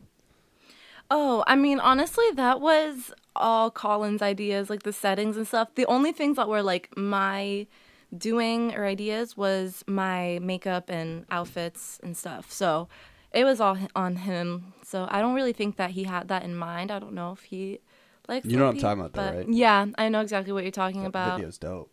I know. I wish Lil Tracy had a bigger part in it though. Oh, is he in it? I don't even know if he's in the video, but he's in the song. Bother me. Tell me awful things. Oh, it's harmonized. Great. You know Okay. I love it. Oh, here. Oh, we actually we've hit on a lot. Look at all these questions I had. Shit. I know. Well, sometimes I drink a little pre-workout in the morning before I lift, and I get on the treadmill. I'm like, yo, I got a bunch of ideas. Did your pre-workout make you itch? no, it's it's a different type. I've tried those though. Yeah, like okay. I Next time we'll next time we'll all pass around. Yeah. Some of My the Scarab favorite Beetle. is HP Labs. That's my fave. You drink pre-workout? I stopped. I mean, I got really bad tendinitis, and I, I used to like lift every day. no way, really? No, yeah, no, like I was like I was. Are like, you strong? uh, yeah. It's still fucking strong. No, Yeah, I you like I are. used to lift every day, and then I got tendinitis. I would literally. Where, I in would your work knee Out, I would, or your wrist? Um, in my ankles and in this knee. So bad. Yeah. Molly, so can you check on that thing for me? Thank you. I would take um I would take my pre workout and then I would run to the gym and I would lift. No, yeah, I would do cardio for an hour and then I would lift for an hour every day. Oh, you were going hard. Yeah. I remember that. So, like, Yeah. And you were so, like, vegan. Yeah, and I was vegan. It's like a little. It's a red thing within the circle. I'm vegan now, by the way. Yeah. Sorry. Don't stress me out. You're vegan? Yeah, I yeah I started being vegetarian when I was nine years old, and then I've been vegan on and off like since then. You're on all the trends, huh? Yeah, I mean before they were trends though. Oh, you like- trendsetter. I guess so, but um, yeah. So I decided to be vegan like last week because I was just like my ecological footprint feels a little big right now, so gotta shrink it. Are you a Are you a, a paleo hater though? if someone says, "Hey, I'm pretty, I'm a, I'm a carnivore," do we hate that? No, I it honestly doesn't really come up like either. I don't know. Do you feel good on the vegan diet? You don't feel like like you have a lack of energy. no, I I mean, don't. you've probably been doing plant based for so long. Yeah, I mean, at this point, I feel like it's not a huge difference to my body because I was already not eating meat. So, So would you cut like eggs? eggs and cheese. So what do you eat? Like a leaf? Yeah, I um eat leaves and sticks mm-hmm. and then little mud cakes. A little celery stick, little water. That's about it. Yeah, no, tofu is really good. I mean, vegan's good if you like to cook, which my mom is really great at. So she cooks for me, Shout out to mom. literally. Wait, I had two more really good questions. How am I doing, Molly? Am I doing a good job? I think you're doing taboo. Thank you. I'm glad we went over the LGBT stuff because I didn't really understand it. That's great. Yeah, I hope that opened up your understanding, and then for anyone who's watching this too, and I don't, I don't- want people to think that I'm like SJW super like What's that mean? social justice warrior. Okay. Yeah. So Heard of those? Heard of those? like I don't want people to think that that's like my style because it's really not. I'm just all about inclusivity and not exploiting people and being respectful. Motivational speaker over here. You know me? Well, yeah, I just saw your, your most recent Instagram. Yeah. Didn't you say life is pain, bitch, get over it? no. Over here, let me, I'll play it. I know, life is fucking pain, but I'm not gonna let you give up. Not today. Elaborate. Life is pain. Life is pain. I mean, Come on, let's be a little positive. you heard stuff from my past. You said it yourself. Stuff sucks sometimes, but can't we just be a little optimistic? No, I mean, we can, and I'm definitely that type of person. Life is pain, but I'm not gonna let you give I up. mean, that was a pretty so, optimistic fucking video. yeah. But is life pain? Yes. Life isn't good. No. One said life is bad. No one's saying that. Like people are saying. I know, but you understand the connotation. Life is pain. You, life every day is painful. Not every. I didn't say everyday life in, is pain. Life in general is pain, not for one individual person, but for the world as a whole. I think that's pessimistic. I don't know. I feel like it's kind of true though, and we need to realize that to do something about it There's a lot and give each other solidarity because if if you don't feel specifically like life is pain for yourself, but in the world in general it is, maybe that might make you want to help someone else out a little bit more. Don't you feel like you got to get yourself situated first before you can help someone else? Yeah, and I feel like I'm doing that. Life is good, man. Can't life be okay? Well, there's always going to be aspects of it, but like everyone, circumstance wise, everyone has a different experience, and sadly, people do not have a better off positive experience more half the time due Yeah. to the socioeconomic gaps, uh, Yeah, live. I get it, but- but it's easy to feed into the terrible shit. It's much easier It's than not- than it's not feeding setting your into it, brain on positive. It's being real with it, and sometimes positivity can be, you can be nihilistic while being real with yourself and not. Yeah. completely hating yourself. Have you? But what I'm saying is, have you ever just tried to like in your mind, just like tried to offset to positivity? I mean, I have a few mental illnesses that like make that hard Mhm. and Why? What do you suffer from? I have depression, anxiety, and borderline personality disorder. So those all make it really hard to sometimes even get up in the morning. So I know that it it could be like for some people a choice to just be happy, but a lot of the times I can't just like make that choice. So I just don't let myself give up no matter what though. The warrior spirit. Do you go to therapy? Yeah. I go to therapy. Yeah, I've had the same therapist um, since I was 15. Word. So, yeah. Does it help? Yeah, I mean, he helps me like he picks at my brain, like helps me sort through my issues and see like cuz a lot of borderline too is you don't really perceive things the same way. Like a lot of things come off as like attacking you and it's like not like that. So he helps me like realize that it's better than it actually is. Don't you think, uh, like mental health disorders is kind of at a certain point just a spectrum? Do you think that? You don't? You think that there are clear cut? I think genetically, like you can see on an MRI that there is a mental health disorder. No, no, for sure. I just mean like the designation of which disorder. Because I kind of, I kind of feel like sometimes if you have like a a borderline patient is sometimes associated with anxiety and depression. Usually, usually it's lumped together, right? can have, they can Yeah, that happens a lot, but I mean, it doesn't necessarily mean like one you're gonna have the other kind of thing. Okay. Yeah, because some people, If I was diagnosed, I'd be diagnosed OCD. Like not even trying to complain. I'd 100%. I think like psychotically obsessive. yeah, A lot. I don't So know. shut. Ready air pound, man. Here's to having some brain problems sometimes. True. a lot of the time too anxiety manifests itself in different ways like why i like mental like when you get diagnosed with a mental illness like i- the severity of it might not be prevalent but it's like you definitely have it it's not like you're diagnosed with bpd like and you're doing all these crazy things at once sometimes like a couple behaviors and actions lead into that and Yeah. it's not like it's just that's like a more of a stigma to it like um and, like it's a lot of times people like self-diagnose themselves and it's just really good to see a therapist to talk it out and realize it's within normal reach My one real like political legislative stand is that kids that are sometimes born in like the worst possible neighborhoods or positions don't have access to the best therapists. yeah, that's so for that's sure. like one of the most fucked up things possible because they I mean could really use it. Yeah, and like mental health, like in those neighborhoods, is probably, on average, mental health problems is probably on average a little bit worse, just because of the condition. definitely Yeah, definitely So that's that's a, a flaw in the capitalistic society. yeah, definitely. Because a lot of people with mental health issues, I mean, I feel like I'm a very high functioning person um, with BPD, but there's some people who literally can't work because of it and they can't do anything like that and provide for themselves, and they're gonna end up being pushed to those impoverished areas too. So, It's tough, man. yeah. Um, what's your your stance on drugs? Do you do drugs? Um, I just smoke weed. No pills, none of that. LSD. I'm not going to incriminate you. I, ju- I just wonder how people who are conscious of like their mental health problems do drugs. Okay, you got me. um, A lot. You, well, no, like I'm not. I'm pretty responsible with it, but like a couple weeks ago when I was on vacation, like I was kind of like on a two week bender, but like I was fine, you know. were you tripping? Yeah, acid, Molly, Vicodin, Adderall, Whoa. just whatever we had. what, what what was the come down like?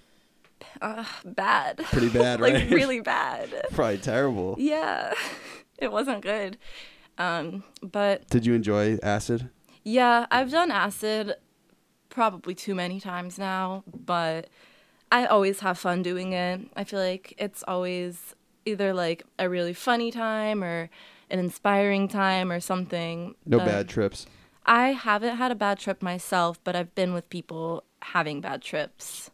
It's hard. Petrifying. Yeah, it's hard, but I don't know. I mean, for me though, I just it's very overwhelming emotionally. I mean, for anyone, but since I feel like I have depression and anxiety, like I'm kind of already used to it and I know how to get myself down from like a place like that. Can I ask you guys a question as a collective? I want you to answer it though. Do you think in the underground slash LGBT community that in Boston specifically that you guys notice mental health disorder more within the community than you would in a separate social setting? well yeah because of a lot of the times when Hey, hey. Feed her the answer just so we can get it on audio. Yeah, I think that there is because Was that a good question? Yeah I think Okay. so, yeah. very good question Yeah, Okay. Um, I don't think a lot of people ask or think about that, but I feel like the reason why there would be a lot more people with mental health issues in the underground scene is because we are the people who society kind of like pushes away. So we help give each other that solidarity. And so it's like frequent. And are, are people open about it in the scene? Like, hey, I kind of got some issues mentally. I mean, if it's not in their songs, then like it probably does come up in conversation, honestly. I don't know, especially for me, maybe because I make a lot of dark jokes and that's like a coping skill. So I feel like some people who do have that those issues, they gravitate towards that too, so that they feel like they can be more open about it. Well, sometimes I wonder if it's like this the scene as a collective from what you're saying seems so like disenfranchised by society. Is that a good word? That you know, it's inevitable that this subgroup of people feels like innately stressed because like you're kind of growing up and you're being nurtured feeling like rejected by everybody. Yeah, but the point isn't to make people feel like like that. It's to help them see that we do have a community even when society made you feel that way. Word. Yeah. Big Bochi the journalist. Come on, man. Toss me a bone. All right, hey, listen. I, I got like two more questions, but does anyone have any questions for me? Because I'm happy to answer them. The questions from Instagram. Oh, right. Yeah, I got a couple questions. Some of them, And do you have some, Bella? I might have some, yeah. yeah, f- feed the fans. Someone asked how'd I get my name. That's kind of Hey, can I call you Bella? Bella. How'd You Yeah. get, how'd you get your name, man?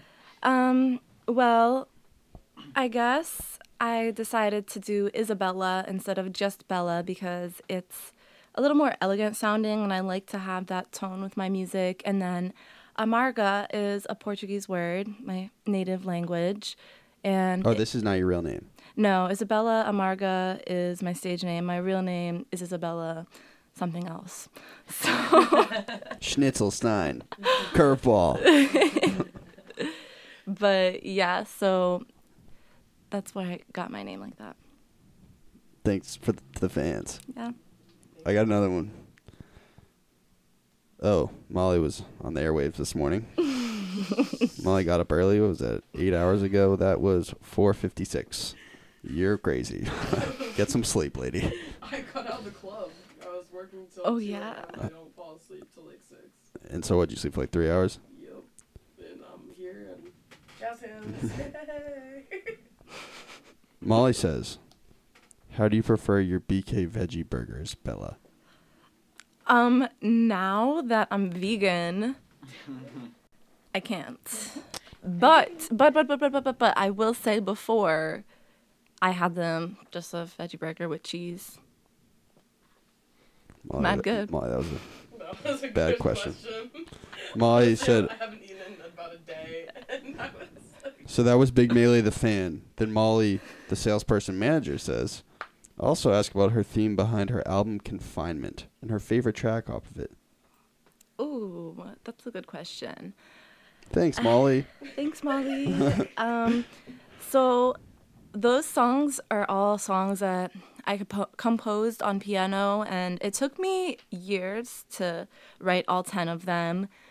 Um, so the whole thing about the album is how I felt like those feelings that I wrote everything about were confined within me, and I needed a way to really expel them and put it out even if the whole world wasn't to listen i needed to do that for myself. And um, that's why i really like the album cover. That's more of like a circus theme because it's just like i feel like i'm confined in a funny farm in my head type of thing. So It felt therapeutic. Yeah it was definitely a huge release for me emotionally. So that's why i that's the theme of it. But my favorite song it kind of changes but i'll do my two favorite songs. Anything goes nothing changes. And- really cool. yeah like when I wrote that song, I was just honestly, I was kind of impressed with myself. I was like, wow, like, how did I just create this, like, with just my thoughts in my head and things that have happened to me? Like, this is why I went through all that bullshit to create this fucking powerful song. And then I Let's go. Yeah, and then I also love the song Thrown Away. I think I just like the way that it sounds and how my voice sounds on it and everything about it. How was that? That was good. Well, that's what you're looking for. Yeah, I just wanted her to talk about more of like. okay, okay, okay, okay, okay. we know. okay. So, oh wait, some other kid asked, "What inspired you to make music?" Everything that I went through, I guess. I mean, Shout out to Angel Miguel. Shout out to that guy. um, I started playing piano when I was like four or five years old. I started lessons, and then um, when my dad was around, he would have me sing while he would play guitar. So I was I grew up very musical. My sisters also make music, so it was just I was surrounded by it. So by the time that I could, you know, really understand my own thoughts and put them into poetry, I guess, is when I started composing music. So it was probably like around 10, 11 years old. Whoa. Yeah. Ten years in the game, man. Yeah, I mean, I only started sharing it like, I guess it's going to be two years now, but I don't know. I guess like it's good that like I held it all in the archives. Exploded it. Yeah. Okay. Hey, how was that? Get it? Fire. Okay. So, my studio time's running out. It's about 3,000 bars. How does that translate to time? Do we know? I think it's like an hour and a half. I think we did pretty good. Wow, yeah, that's a lot. Goes by quick, right? A bunch of people Does. having a great time. Um, Chit chatting. so listen, I've asked everybody this, but you and I are on some boss talk, right? In 10 years, right? hmm Let's hope we're not running it, running the show here. If the show is even around, who knows? Predestination, right? Yeah. Where where would you like to be, like if you're operating at your highest level in like 10 years? Um, I mean, I do want to be a touring artist, but I'm thinking maybe in 10 years it might be coming down for, to like the end of like my touring years or something like that. I would love to just continue to write music for myself and live off of what I already have and continue to spread my message to people. Love to see you make a brand. Yeah, I I mean, like I love the logo. Logo is great. thanks. Except Shane gotta send, made send that. it transparent. I asked him for it, and he sent it like that. So I was like, I don't think this is transparent, but So, whatever. Have you met Ja- you met Jack last time here? Yeah. Jack's a graphic Tom design. What did you what he did was you say? mad. Tom Brady. Tom Brady. I think I called him that last time. Oh, I'm making a joke now. I just see him. Oh no! Oh, I remember what you're talking about. Yeah, yeah, yeah, yeah. yeah. um. Okay. Sorry, I interrupted you. My fault. No, it's okay. I need to put on like my lip gloss. I'm sorry. Is that flavored? Yeah, it's cherry. Can you smell it? I can't. It smells like cherries. ASMR. It smells like some Halls cough drops. Try some ASMR. Tasty. The cherry flavor. but um, yeah. I mean, I would love to have like my own studio space. I would In Boston. maybe in Boston, maybe somewhere else. I don't know. And um it'd be cool if I could make like my own line of like makeup or clothing and shoes and stuff because I do have a lot of ideas, but yeah. Word. Yeah. Hopefully we can do it in ten years, man. That'd be fun. Yeah, that would be really cool. Uh, the only question I didn't ask is I don't really understand what underground underdogs is. Can someone elaborate? they're like a I kind of get it. they're like a music blog Collective. collective um type of thing. Yeah. Started in Boston. Yeah, me and Jack actually go way back. He was like one of the first people I collaborated with and I think I've seen his Twitter. Yeah, yeah. yeah, and um I was there at like the start of Underground Underdogs. So oh, fire. Yeah, I, w- I think I was the first person they interviewed Whoa. actually. So pretty cool to see how much we both have grown since then. So, yeah. And it's still still popping. the blog or? Yeah, I think so. I mean, I feel like they might get more. I just know they were doing a bunch of shows in Boston. Yeah, they hold um, events and stuff like that, and they've done some in like Chicago and LA. So Word. yeah, Okay. lots of fun stuff. So this is how we start and end the show. You ready? Okay, how do we do Okay, it? We're gonna be okay. Don't worry. you say hi, your name. Oh wait, first plug all your like Twitter, Instagram. Uh, this is a this is a fun one though. Twitter, Instagram, Snapchat. What else are you on? Facebook. Facebook, Tumblr, SoundCloud. Okay. My Twitter is Bella Amarga. Um, Instagram is Sour Apple Cider. And my Tumblr is also Sour Apple Cider. My SoundCloud is soundcloud.com slash Isabella is my name. Snapchat is Bell Ugh B E L L U G H. Fuck, I hate typing. Kind of like that, right? Yeah, Okay. exactly. Um, what else do I have? Show, show coming up. Oh yeah, show coming up on the 26th this Tuesday. Come see some bomb performers. Upstairs, Middle East. Middle East upstairs, yes. Cool. Molly, you working? No, I'm attending. You're spectating. Yes, I'm going You're, to be you're there. scouting. I might go on stage again. They always ask me to be like the hype man last second. True. It's true. like I like saying a lot of woos and ahs, like woo ah. it's a time. Let's I'm gonna, go. bring, I'm gonna bring you on stage and we're gonna have you like have antlers and you're just gonna be like yeah. That seems a little satanic. We're gonna make golden deer, golden goat. Whoa. Oh shit. Whoa. I I don't know if I can come Tuesday, but I, I do definitely want to make a show. So Yes. Yeah. I'll keep you posted. let's do it. I, yeah, definitely. I'm, We got friends at the Middle East. Yeah, Middle I just is got like- hired there. Oh, you're working there? You You're met still White Try yet?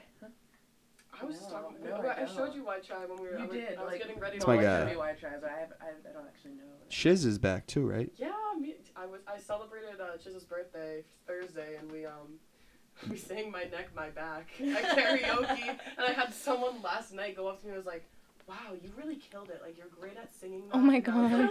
That. Do don't don't fuck around with Shiz. Oh, She'll come and I s- at my show she manhandled some kid. Bam. yeah. Sometimes people instigate and never throw the first punch, but usually at the Middle East. if You someone- throwing a punch there? I don't, so, I don't know. Shiz is, Shiz is the, the the hardcore angel. It's the Mike Middle Tyson. That sounds like a porn title. Whoa. Okay, so this is how we start and end the show. Okay. You say hi. Hi. I'm blank. Oh wait, sorry. I interrupted you. Listen, I'm gonna say this once. Okay. Hi, I'm blank, and this is my golden hour. Directly after no break. Hi, I'm blank, and that was my golden hour. Okay. Got it? Okay. Okay. Hi, I'm Isabella Amarga, and this is my golden hour. Hi, I'm Isabella Amarga, and this was my golden hour. Molly, uh, uh, uh. I'm gonna tell you something. Everyone messes it up, so it's okay. What did I do? What and did I I'm do? gonna end up. It's this is, and that was. oh, That- that oh, this got turned to turn a that. Oh my goodness. Shame. Should I do I do both or do I just redo that one? We gotta do the whole thing. Okay. man. Okay. That was okay, and this is okay. Some attitude, like raise an eyebrow, like. Hey, Go sales mode like Molly. I love that move. My artist is amazing. She, it's just the message that she's really conveying that I love about her. Hi, I'm Isabella Amarga, and this is my golden hour. Hi, I'm Isabella Amarga, and that was my golden hour. And Molly, before we cut the audio, can you click the camera for me? Hey, that was perfectly executed. good work. Good, thanks. Three,